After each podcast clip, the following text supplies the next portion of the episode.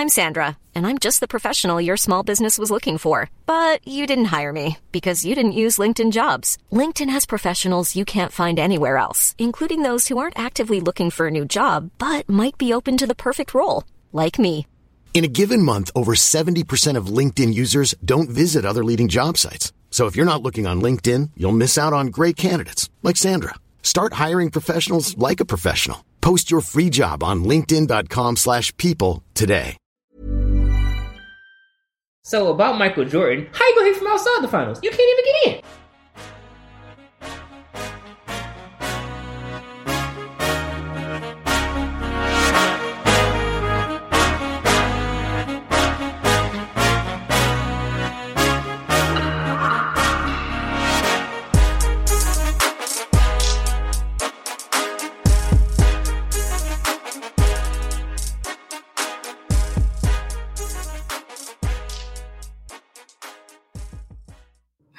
Welcome to the Basketball Addicts Podcast.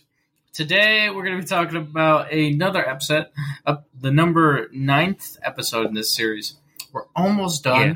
We have a lot of work we put into this series, um, really providing you good information. You know, people want to know why certain teams got upset by other teams, and it's really interesting. We have some real eight versus one seeds and seven versus two seeds that get upset. And one of the series is literally the stupidest thing I've seen in my whole entire life. You're going to want to catch out. That's number 10. It's honestly amazing how they lost that series. But this one is the Memphis Grizzlies get beat by the San Antonio Spurs in 2011. So, what are you thinking about this series and that exact example, Chris? Before we enter, go ahead into this. About the Memphis Grizzlies. This is the uh what year was this? 2011. So this is definitely like Z-Bo, Conley, Gasol. that team. Mhm. That's kind of a weird. You said they upset the Spurs. Yes, they were the eight seed. That's a that's a weird one Mhm. because the Spurs are so fundamentally sound. They Uh-huh. have amazing ball movement. It's just it's hard to see that happening. Yes. Besides the fact that the Memphis Grizzlies are just so defensively sound, especially at this point in time. Mhm. They were big. They were like big defensively. They were Yes. like great defensively. Yes. And then you know Mike Conley, younger Mike Conley, leading the team. Z-Bo so on the on the boards, post moves. It's just those two there really changed the Memphis Grizzlies, you know, trajectory that year. So Yeah. Especially being an eighth seed and beating the Spurs, the Spurs are like they're always in the Western Conference Finals for the, for, for them to lose. Yeah. Yeah. Pretty impressive. Mm-hmm. Yeah, Yeah, it's it's uh this was that's a good intro because that team, you know, people didn't really know yet. Zach Randolph was a good player yet. They didn't know Marc Gasol was really good. They didn't know Mike Conley was good. So this is a, a, a team that was going to be highly competitive for the next five to six years after this. And um, you know, Marc Gasol is going to eventually win Defensive Player of the Year, steal it over, Over LeBron. LeBron. He should've lost. He should have lost. LeBron should have won it. Yeah. Um, so he's a very good interior defender. Um, you know, shoots the three well, posts well. Zach Randolph was a real offensive force, uh, rebounding as well. Um, can really control the game that way. Tony Allen was a world class lockdown defender. And Mike Conley was Mike Conley. Mike, Mike Conley is such an athletic, so underrated, underrated uh, as a Mhm. point guard. And you know, yeah, Shad, Bad, Shane Shane Battier, OJ Mayo, Greivis Vasquez, Darrell Arthur. Those are the main guys. Um, they just had a high basketball at two team, made good passes, and they had the height on defense and a lot of post skill. Um, and they had a very good point guard that could get those post players the ball. So, what do you think about um, that Memphis Grizzlies team? That kind of description of them. Yeah, that's that's definitely it. But you know, like I said, like they just were, especially with Mike Conley and Z-Bo, they were offensively sound. Marc Gasol was coming into his own. Like you said, a lot of the, they were a fresh team, kind of. Mhm. So like a lot of people, a lot of other teams really didn't know how to take them seriously. Yeah, So, and that that seems like the problem here is that they were just so young, not really. They felt like they people probably thought they weren't ready, didn't really know what their capabilities were. Because Mhm. Marcus like you said, he won it later. Well, the, that later they didn't really know what Z-Bo was capable of in the post. They didn't know what Mike Conley was capable of, and being able to pass and facilitate and really lead his team offensively. They weren't completely sure what they were able to do. This was before Shane Battier was an integral part of that Miami Heat, Mhm. you know, offense later on in his career. This is probably what got him that job, honestly. Yeah. Um, as a role player, you know, he's one. He's a great role player, honestly. Yes, that's a fact. Couldn't agree with you more.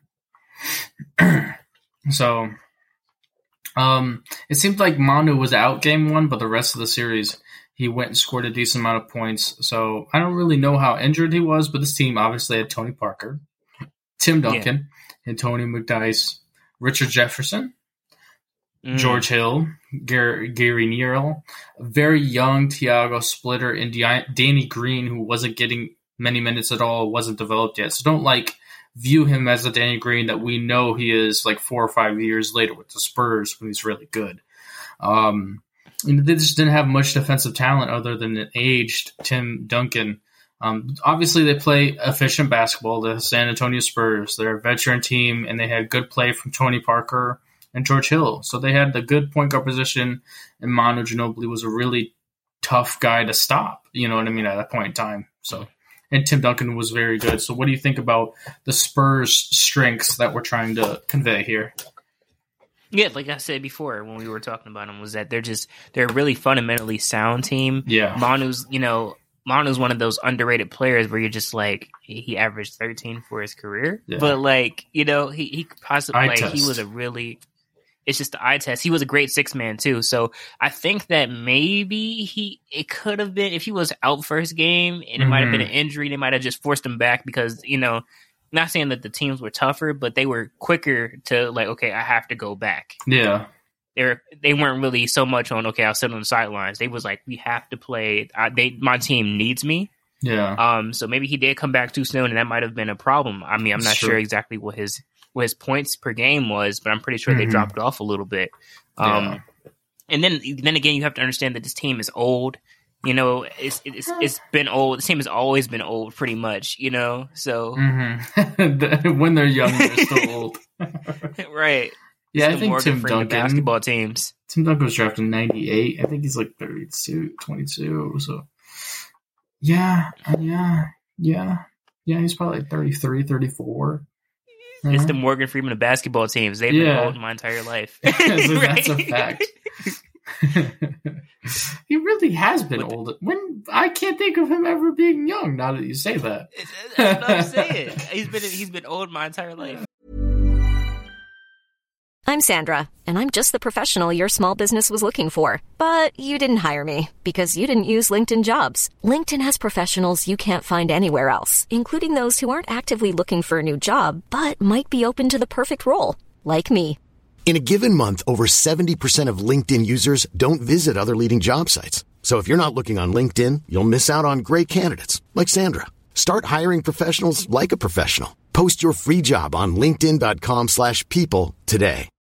Millions of people have lost weight with personalized plans from Noom, like Evan, who can't stand salads and still lost 50 pounds. Salads, generally, for most people, are the easy button, right? For me, that wasn't an option.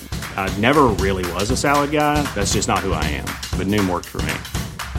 Get your personalized plan today at Noom.com. Real Noom user compensated to provide their story.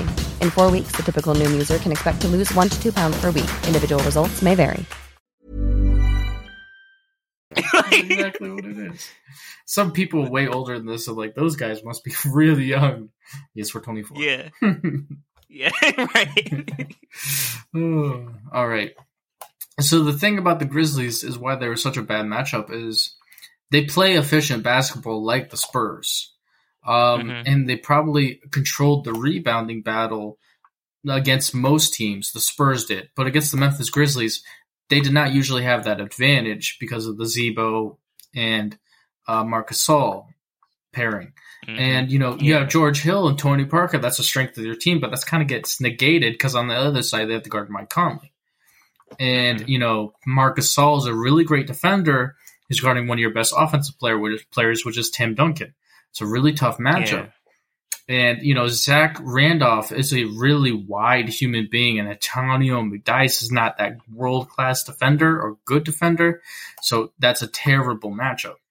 And, you know, Yeah. Tim Duncan can't guard both of them. And another thing as well is Manu Ginobili at the two has to go against Tony Allen. So Yeah. it's it's a it's a it's a really te- good team that matches up with them, and you know it's rare for a game to get one on the rebounds, but this the stats for rebounds on this series are really insane. So, um, you know, game one we got Zach Randolph and Marc Gasol combining for 23 rebounds, uh, and Tony McDyess and Tim Duncan combined for like 18 rebounds that game. Uh, Yeah. Zach Randolph has no the Marc Gasol Zach Randolph combo. The next game has 22 rebounds. Tim Duncan and Tony McDyess have 15. Game three, Tim Duncan and Tony McDyess have 21. They have a good game. Marc Gasol has nine, and Zach Randolph has five, so they have 14 combined. Um, game four, Marc Gasol and Randolph both have nine, so they get 18 rebounds, and Tim Duncan and McDyess have 11 rebounds combined. Now that's really low. And I mean, game five, we got Zach Randolph and Marcus Saul combining for 28 rebounds. And Tim That's Duncan, crazy. and yes, it is. And Tim Duncan and Tony McDyess having 20. And then, you know, game six, the final game of the ser- series, Tim Duncan has 10 and Tony McDyess has two. They have 12 combined. Marc Gasol has Mhm. 13. Zach Randolph has 11. They have 24 Mm. combined. So, you know, when the San Antonio Spurs are built to play a lot older style of basketball, where the NBA teams were more efficient, they don't really have like a shot creator from the perimeter. Even though Tony Parker is good, you know, they're going against players on the Grizzlies that are very good at stopping those guard positions. And they just ran up into a team that played their style of game, but was more well equipped to beat a team like them because of the rebounding, because of all the positional defenders that they had great at. The Spurs were good offensively. So, you know, Mhm.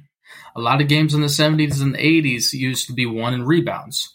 That's why Moses Malone was so valuable. When you have two teams playing similar ways like this, the team that wins the boards me- means more. So that's kind of what we're I'm thinking of for this. So what are you thinking about this? I got two things. Mhm. So sometimes the best offense is an even better defense, Mm. and Boardman gets paid. what that's what Kawhi said, and this is so true in this series. You said 28, 24. Mhm. Every time, like the Grizzlies won the rebound battle, majority of the games were played. yes, When you control the rebounds, whether it be offensive, defensive, that gives you the extra possession, or that gets Mhm. you a quick fast break. Because for one, like I said, Spurs are old. yes, Memphis is younger, can run the floor if they need to, and they Mhm. have Mike Conley who can shot create. hmm So I mean, it can get the ball. So once you have the once Z-Bo or uh, Marc Gasol coming with down with the ball, okay, outlet. Now we're now we're off to the races. yeah, You can't keep up with that, and your def- defense is not on the par with their defense. Or no, if your offense is not on par with their defense, then the defense will always win. yeah, What were the high scores of this game? It, you know what I mean? It probably was. I'm not saying that, that Memphis probably ran away with it, but they Mhm. weren't. They probably weren't as close as they should be because if you're ta- if you're taking 28 rebounds, Mhm. 24 rebounds, that's two points. yeah, So every time a rebound comes, that's the possible two points that you have. yeah. Dominated on the boards. Z-Bo is so much bigger than his size. You know, his height. You know what I mean? That combination between those two, if you're not prepared to out, you know, just like outscore them offensively, they're tough. You let them Yeah. play, and, they, and the Spurs were just built so similarly. They just ran into a really, really tough matchup, which is the point of this series. You know what I mean? Some teams are going to run into matchups in the playoffs, and you're going to be like, "Wow, that team lost to that team." We're telling you why. You know what I mean? So, Yeah. do you have anything else you want to say about this one? No. right. well, uh, we're the Basketball Addicts. Uh, you guys can find us on Instagram, Spotify, TikTok, wherever you guys download podcasts. I think our five star rating is actually showing up whenever I look at our Spotify. So, you know, rate, Ooh. review. Uh, you know, it's it's pretty cool. We're very consistent here. Uh, drop a lot of content for you guys, you basketball addicts, you. So, yeah. So, you have anything else you want to say? Thanks for listening. All right. Well, I'm Jason Collins. and I'm Chris Muhammad. and we are the basketball addicts. Peace. Ouch.